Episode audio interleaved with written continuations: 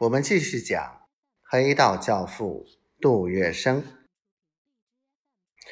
吴铁城以情理猜测，认为日方确有谋和诚意，至少谈判之门已经敞开，所以便采取第二项行动，通知杜月笙转请法国驻沪总领事甘格林，劝促英美总领事迅即召开第二次会议。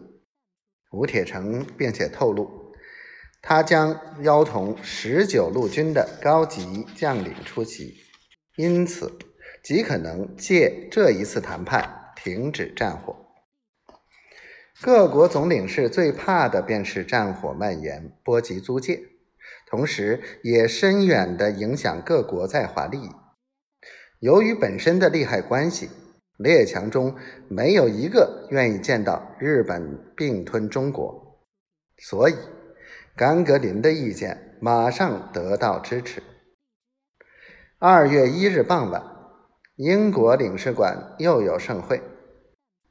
吴铁城十九路军七十八师师长欧寿年，日本总领事村井苍松，海军第一先遣。舰队司令官、岩泽少将一体出席，英美法防务司令、公共租界工部局和法租界工董局总董列席参加。在这个中日代表面对面谈的会议席上，最初意拟议日军退回租界线内，我军撤到维持日军占领地区的两千码后。日本人先表示反对，接着又扬言电呈日本政府请示。但是会议终于决定，自二月二日起，双方互不攻击，停火三天。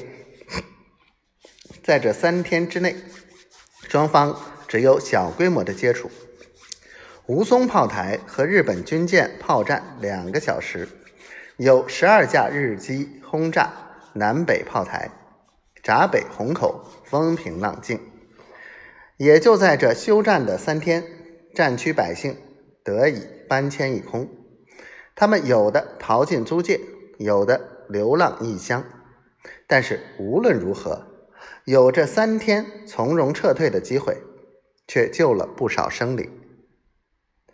停战届满的前几个钟头，日本皇军。又罔顾信用，提前开火。